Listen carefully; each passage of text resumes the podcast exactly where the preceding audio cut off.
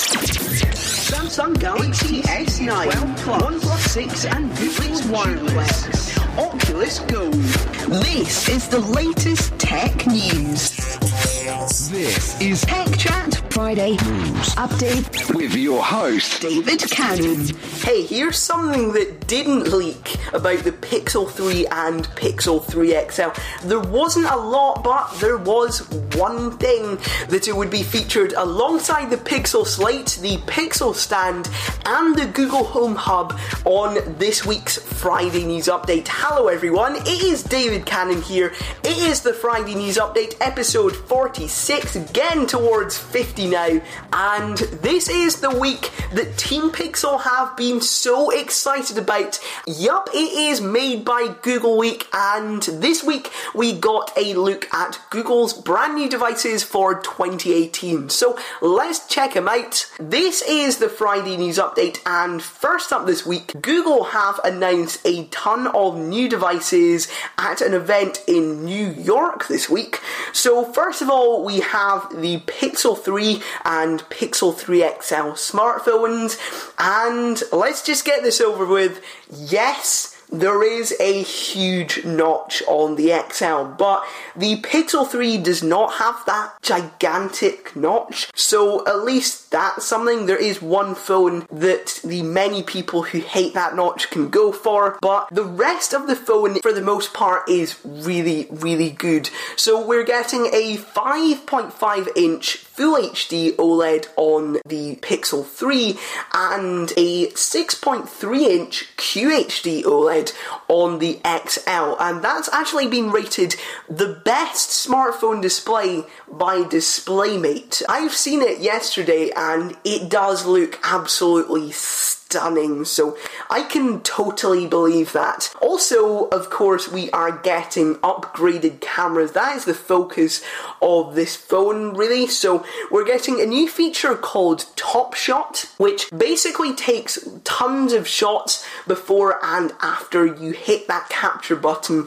And if you've missed something by a split second, or somebody momentarily pulls a weird face, or something like that, if you just miss the right moment, you can review the shots it took and swap the photo out for a better ones. So you'll never have a bad shot ever again. There's also a feature called Photo Booth, which automatically takes a selfie for you when it thinks you've got a good face or you're in a good position or something like that. And we are getting super res zoom on the back camera. Google still haven't gone for a dual camera, so we're not getting optical zoom on here, but we have the next best thing, which is basically Google using your hand movements to make more detailed zoom, which is going to be really cool. It won't be as good as optical zoom from stuff like the iPhone 10s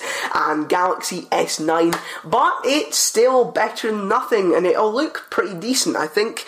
And we still get the unlimited free photo storage at original quality until 2020. Finally, we have Night Sight, which apparently allows it to take really good photos in the dark. Allegedly, much, much better than the iPhone 10s. Uh, some people have been questioning the demo that they did, but it will be really good in the dark anyway. We're getting a Snapdragon 845, of course, with 4 gig of RAM, bit bizarre, and a 2915 mAh battery in the Pixel 3 with a 3430 mAh battery on the XL. We've now got a glass back so it can do wireless charging now, and we'll talk about Google's new wireless charger in a moment, but they've still kept that kind of two tone back with some special manufacturing process that basically makes one half matte and one half glossy on the back. We've got this new Titan M security chip which should keep your data safe, which is good to see, and we've still got that squeeze for the Google Assistant, but now we are getting Google Duplex first on the Pixel when it rolls out in the US next month, and we're also getting a screen call feature, which basically, when you get a call, you can press a button saying screen call, and then the Google Assistant will basically pick up the call. It will tell the person calling to say why they're calling, transcribe that person's reply to the phone, and then you can decide whether to pick up or hang up or ask for more information. So, so you'll never have to talk to those scammers or anything ever again. And I said I'd come back to this, so I will. There's a brand new Pixel stand that wirelessly charges the Pixel. And the cool thing about this that makes it worth the slightly more expensive price tag is it has some special Google Assistant features. So you can trigger the Google Assistant even when the phone is off and charging, and it'll also act as a photo frame when your phone is off. You can set that up and it will show you photos from your Google Photos library, and you can also ask for a daily briefing through the Pixel 3 and it will show you a ton of information from your calendar, the weather, Google Maps traffic and stuff like that, just like you get on the Google Home. But that will all be displayed visually on the Pixel 3's screen. There's also this thing that basically shows a yellow screen that gets brighter as it gets towards the time you wake up. So it can basically wake you up slowly, which is kind of cool. But that is going to cost £69, which is quite a lot, but the Google Assistant stuff is very cool. And the Pixel 3 is going to start at £739 for the normal one, 869 for the Pixel 3 XL, and the Pixel 3s are going to be delivered within three to four weeks apparently, while the Pixel stand is delivering now by looks of it. Also, we got a tablet called the Pixel Slate, and this is a premium Chrome OS tablet. There is quite a lot going for it. It's got a 12.3 inch, 293 ppi molecular display, which is an LCD screen, uh, which apparently they showed it to tons of movie makers and they really liked it. So that is a sign of a good screen. And we're also getting 8 megapixel cameras on the front and back. They're apparently really good, although they look terrible. So reserve judgment for when we get it.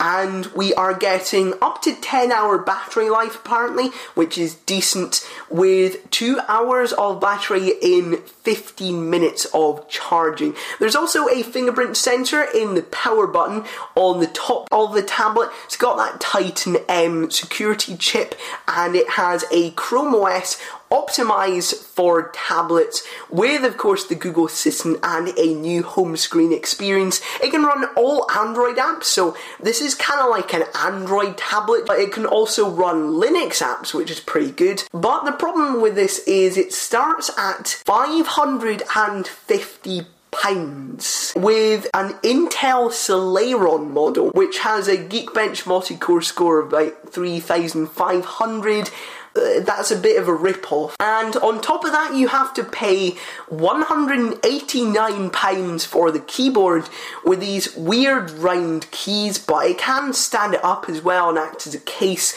and it looks really cool. It's got fabric as well, so it's really nice. And £100 for the Pixelbook pen. That is a lot of money, but it can go up to an Intel Core i7, although you have to pay 1550 That's a bit of a rip off for an Android tablet that can run a few Linux apps, but I'm gonna buy one of them, one of the cheaper ones, because I'm a big fan of Android tablets. I think I'll probably be one of the only ones.